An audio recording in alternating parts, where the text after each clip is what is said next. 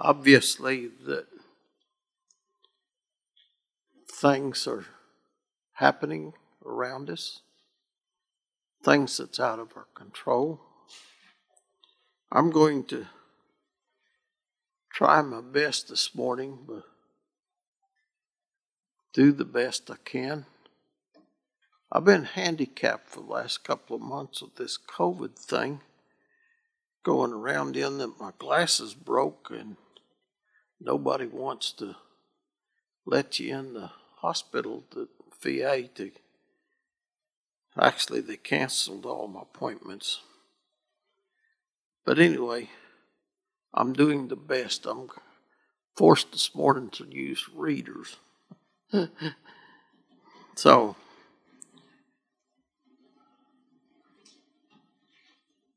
I've picked a subject that obviously every time that you speak to the children of God, whether you be in person or on the internet or whatever, you would like to be able to cover subjects that's of interest.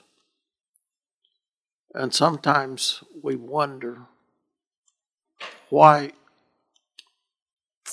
there is a lacking nowadays around us. I'm going to begin my discourse this morning in reading a scripture reading found from Luke, the 14th chapter, beginning with verse 25. And it says, And there went great multitudes with him. And he turned and said unto them, If any man come to me and hate not his father and mother and wife and children and brethren and sisters, yea, and his own life also, he cannot be my disciple. And whatsoever doth not bear the, his cross and come after me cannot be my disciple. For which of you, intending to build a tower, sitteth down, not down, first, and counteth the cost, whether he have sufficient to finish it? Lest happily, after he hath laid the foundation, and is not able to finish it, all that behold him begin to mock him, saying, This man began to build and was not able to finish. Or what king going to make war against another king setteth not down first and consulteth whether he be able with ten thousand to meet him that cometh against him with twenty thousand?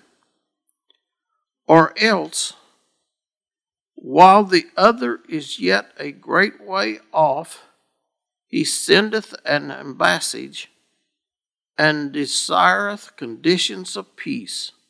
So likewise, whoever he be of you that forsaketh not all that he hath, he cannot be my disciple. It's interesting as we begin our Christian walk, our Christian life. Sometimes we have to sit down and contemplate what we should do and shouldn't do, who we're going to have to give up and not give up. But that's not the gist of what I want to discuss per se this morning. It's part of it, yes, but not the exact thrust. It's obvious as we look around us, we definitely live in troublesome times. We read in Matthew 24, verses 38 through 39, those two verses. For it was as in the days that were before the flood, that they were eating and drinking, marrying and giving in marriage, until the day that Noah entered into the ark, and knew not until the flood came and took them all away, so shall also the coming of the Son of Man be. In just reading that, you have to listen to the subtle mention there. Obviously, in the time of the flood, they ignored Noah. They ignored what was going on. They were just going about as everyday life, not any concerns whatsoever of what was happening. And yet it indicates that, in spite of the fact that they, until the day they entered the ark, and knew not that the flood came and took them away, that was in the past. But so shall also the coming of the Son of Man be. When we look around us and we take the message to those around us, we begin to see a total lack of concern within our society. People are, don't seem to care about anybody. We see all kinds of people doing as they please. It doesn't remo- matter what the Word of God may say, but they want to do as they please. They have the attitude that they don't want to be under subjection. Individuals thinking that they are serving God by choosing what they think is right.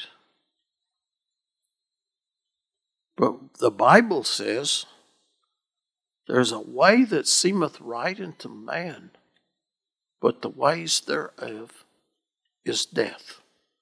So we can't always rely on our thinking. We read in Jude first chapter 1 and 18 how that they told you there should be mockers in the last times who should walk after their own ungodly lust. Second Timothy, but evil men shall wax worse and worse, deceiving and being deceiving. That's chapter 2 Timothy 3:13. Oh, we look around us and we see what's going on in the world. Is not everything that we've read so far in these few short verses exactly what we see? We see all kinds of lying, conniving, stealing, and murder, all kinds of sexual sins out in the society. We see divorce and cheating on one spouse and fraud and ever, everything else that we could possibly name. Terrible time. And we know that from Scripture that there's an indication how terrible it was, and it grieved God before the flood because men's minds was constantly on wickedness. Well, Timothy, 1 Timothy 4 1 says, Now expressively that in the latter times some should depart from the faith, giving heed to seducing spirits and doctrines of devils. That's pretty much, in a nutshell, boiled down in just a few text selections. You wouldn't want to sit here to listen to all the warnings, especially this morning, but that's what we see going on in the world, what the scripture has to say. But it behooves us to search ourselves and to examine ourselves and see where we stand. I want to talk just a little bit about our Christian walk. In Romans 13 and verse 11 through 14, and knowing that in and that knowing the time that is that now it is high time to awake out of sleep. For now is our salvation nearer than ever when we nearer than when we believed.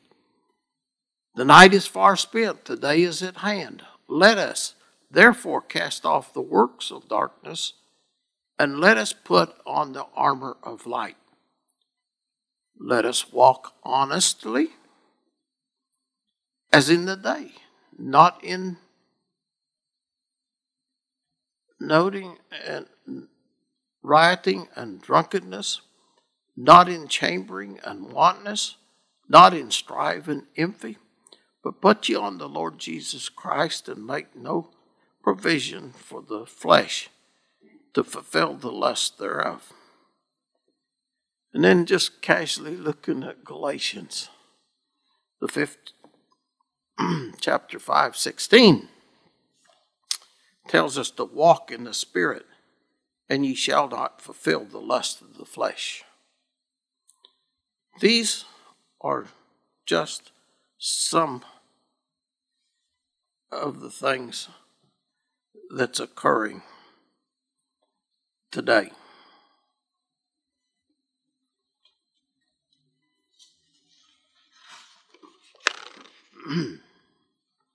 we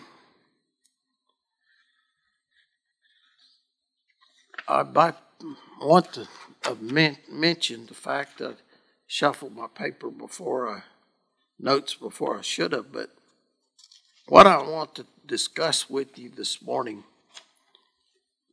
is just how serious is our obedience to God and it needs to be soundly sought out and followed. And I'm going to only use one illustration this morning out of the many that I could have chose to illustrate how serious is obedience. And see, if we can't somehow identify that maybe sometimes we are guilty of trying to use the same excuses. I'm not going to read everything, but I'm going to allude to it, and you can take it in your notes if you want to read 1 Samuel chapter 15, verses 1 through 35, that's the basically covers the entire story, but I'm going to give you the highlights. In chapter 1, uh, verse 1, it says, And Samuel said unto Saul, The Lord sent me to anoint you king over his people and Israel. Now, therefore, heed the words, heed the voice of the words of the Lord. Saul, uh, Samuel telling Saul to give heed. In verse 2, we read, Thus saith the Lord of hosts, I will punish the Amalekites for what he did to Israel, how he ambushed him on the way when he came up from Egypt, and go and utterly destroy all that they have, and do not spare them, but kill both man and woman, infant and nursing child, ox and sheep, camel and donkey. Sounds horrible. But that was God's punishment on these wicked Amalekites. And did they do what they were asked to do? We're going to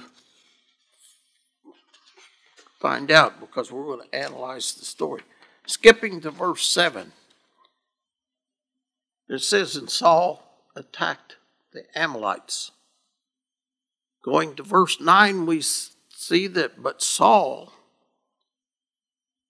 and the people spared Agag and the best of the sheep, the oxen, the fatlings, the lambs, and all that was good, and were unwilling to utterly destroy them. But everything, everything despised and worthless, that they utterly destroyed. so, what did they do? They done the attack like they said, and they destroyed. But Agag happened to be the king. They say spared him. And they spared other animals as well, which we'll read just a moment. But the word of God came into Samuel saying, I greatly regret, I greatly re- regret that I have set up Saul as king. For he hath turned back from following me, and has not performed my commandments. Here he's the word told uh, God's word told him to do such and such. He chose not to follow the commandments. And it grieved Samuel, and he cried out to the Lord all night. It's interesting now. we was talking a little bit in Sabbath school about prophets and some of those. But here was the prophet Samuel. He talked to the Lord and prayed, uh, cried out in prayer all night long. Then skipping to verse 13, then Saul went, Samuel went to Saul, and Saul said unto him, Now this is what the king of Israel, Saul, said Blessed are you of the Lord. I have performed the commandment of the Lord. Did he? He was a liar. And you've heard the old expressions liars, liars, pants on fire, and it gets us in trouble all the time. But he didn't. He didn't follow the words. He, but personally, he thought that he had performed the commandment. Now, I want you to pay close attention as we're following along. I'm skipping to verse 14. But Samuel said, What then is the bleating of the sheep in mine ears, and the lowing of the ox which I hear? He'd no more got it. Uh, probably he hadn't even said it yet. But Samuel still yet heard in the background the noises of these animals that they chose to save the best. And Saul said, They have brought them from the Amalekites, for the people spared the best of the sheep and the oxen to sacrifice to the Lord your God, and the rest we have utterly destroyed. But now I want you to pay close attention to what Samuel has to say. Then Samuel said unto Saul, Be quiet, and I will tell you what the Lord said to me last night. And he said unto him, Speak on. So Samuel said, When you were little, in your own eyes, were you not head of the tribes of Israel? And when the Lord anoints you king over Israel, now the Lord sent you on a mission and said, Go and utterly destroy the sinners, the Amalekites, and fight against them until they were consumed. Kind of gets the idea that we can't make choices of our own. Then going to 19, verse 19, why then, having said that, why then did you not destroy? Or why did you then not obey the voice of the Lord? Why did you swoop down on the spoil and do evil in the sight of the Lord? And Saul said to Samuel, Here's another argument back. But I have obeyed the voice of the Lord. Lie number two in my list. He lied the first time we, we obeyed. Here he uh, repeats it again and, and with another lie. And gone on the mission on which the Lord sent me, and brought back Agag, the king of the Amalekites. I have utterly destroyed the Amalekites. Hmm. Look at the self justification that Saul was guilty of. And yet he claimed to have obeyed the commandment of the Lord when he plainly didn't. And he plainly lied to the prophet twice.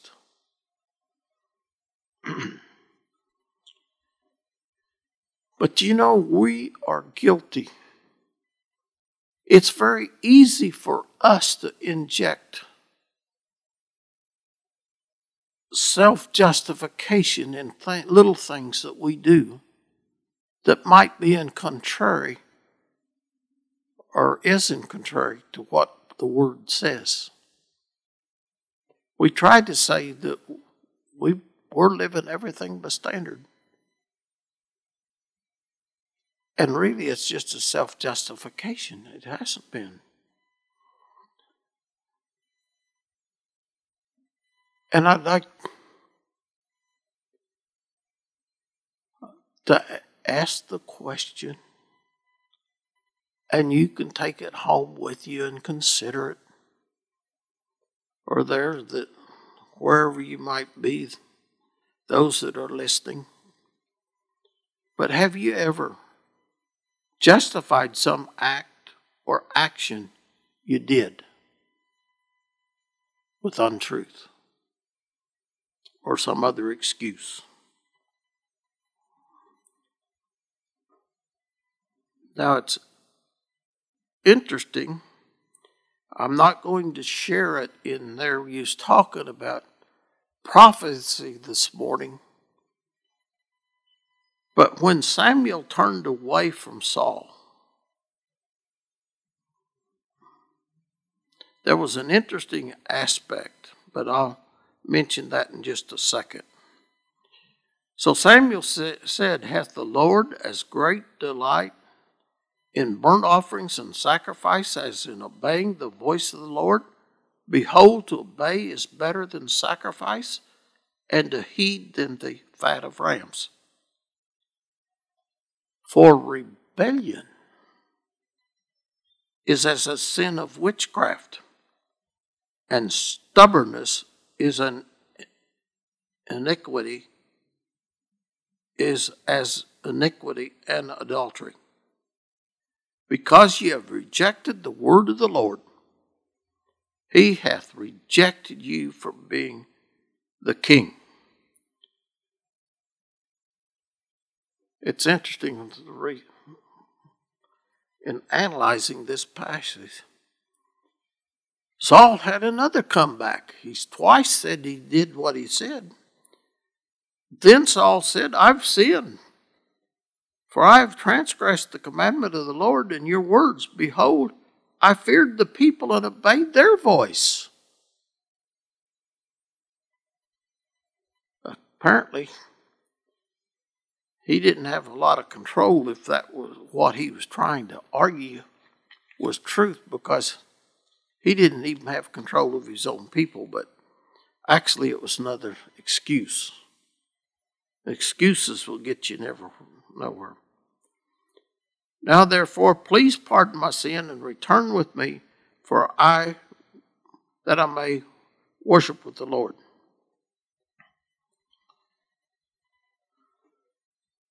Excuses, excuses will not get us anywhere. It will not remedy anything that we do. If we've not followed His Word, excuses is not good enough. But it's in all bitterness, and we're going to see it. One, I'm only going to use one text later on, but anyway. But Samuel said to Saul, I will not return with you, for you have, that's verse 26. For you have rejected the word of the Lord, and the Lord has rejected you from being king over Israel. So Saul said unto him, The Lord hath torn the kingdom of Israel from you today and has given it to a neighbor.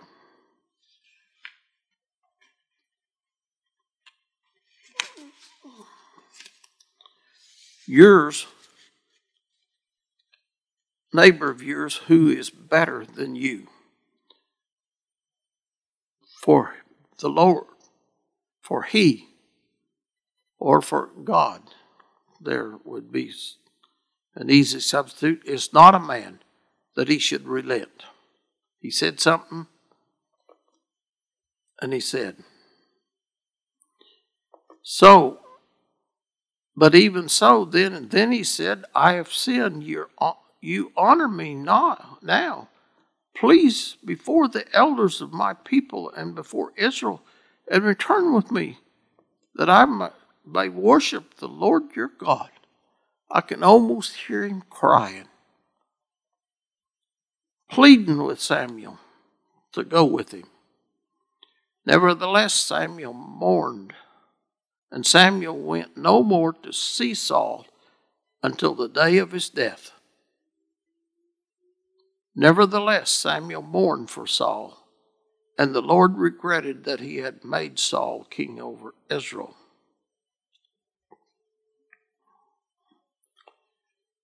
It comes down to this. In this passage, and I didn't read the verse, but it was interesting in the course of this arguing back and forth, Saul reached out and grabbed Samuel's garment and tore it. And then he comes along and says, Inasmuch as you have disobeyed, you have been torn or done away with. So, I just brought that out as an interesting aspect. But the question is can we not learn that God's uh, learn that what God commands we must obey without exception or excuse?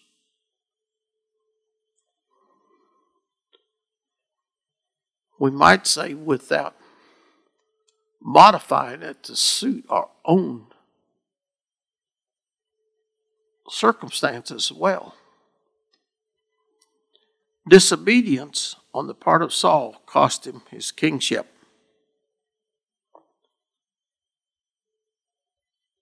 But our attitudes currently, today, of many, many saying, thinking, I am doing such and such for the Lord, which they are not, and can be very dangerous for whoever the doer is. It's a dire warning. Do as he said. He didn't give the commandments per se in the scriptures just to fill up space in his word. He intended you to obey them, and there's tons of verses that says. But now I want to we heard Saul and Samuel's discourse to some extent. But I want to read two verses. I said one, but it's two. In Matthew 7 21. Actually, it's three. Not everyone that saith unto the Lord, Lord, shall enter into the kingdom of heaven, but he that doeth the will of my Father which is in heaven. Many will say to me in that day, Lord, Lord, have we not prophesied in thy name? And in thy name have cast out devils? And in thy name done many wonderful works? And then I will profess unto them, I never knew you. Depart from me, ye workers of iniquity. That was Christ speaking there. And it's sad to say, but we have many, many people thinking that they're preaching or teaching what is right. And in some cases, they're doing almost miraculously in some areas. And yet, when it comes to the final time to when they'll give account for it. Depart from me, ye workers of iniquity. Never knew you. What a sad thing. So,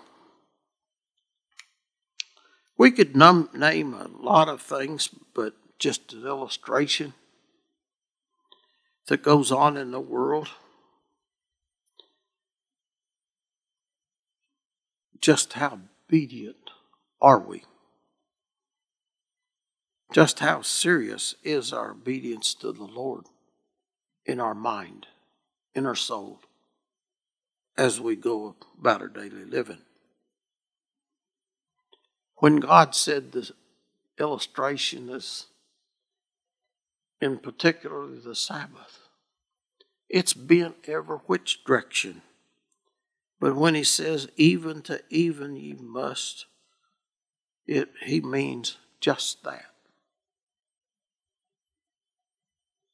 In years past, people think that they're doing good. And it's only created problems not only for them spiritually, but for others in the like line. I can't help but think of a hospital worker who I've used in the past, and I will name no names, but thought that they were doing good. So, yeah, they would allow themselves in an emergency situation or whatever, or actually non emergency as far as the hospital is concerned, to go in to work. And I've had people come to me that were nurses and say, Why did such an, uh, an individual, such who the individual's name, which I won't say. Why did they do that? Now, every time I go in there, why so and so did this? I can't.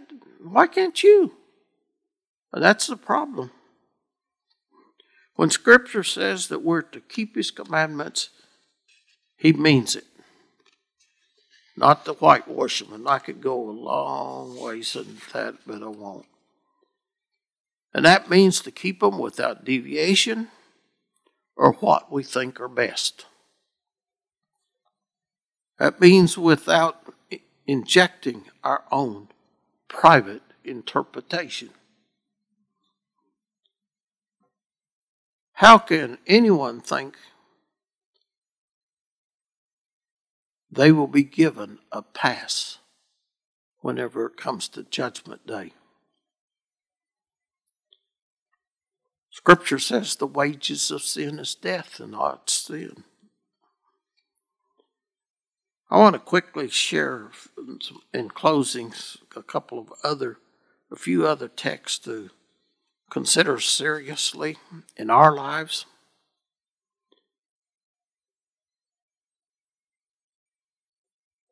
The thought of foolishness is sin, and the scripture is an abomination, and the scorner is an abomination to men. Proverbs 14, 29, uh, 4, 24, 9. I'll get tongue tied in a minute. Therefore, to him that knoweth to do good and doeth it not, to him it is sin. James 4 17.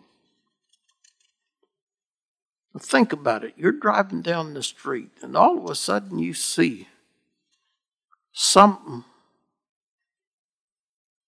Maybe it's a car accident or a flat tire or whatever. And you have the inkling, well, I should help, but you keep right on going, which would be doing good. And in the conscience, it becomes almost as a sin. He that saith, I know him, and keepeth not his commandments, is a liar, and the truth is not in him. A very serious charge. John 2 4.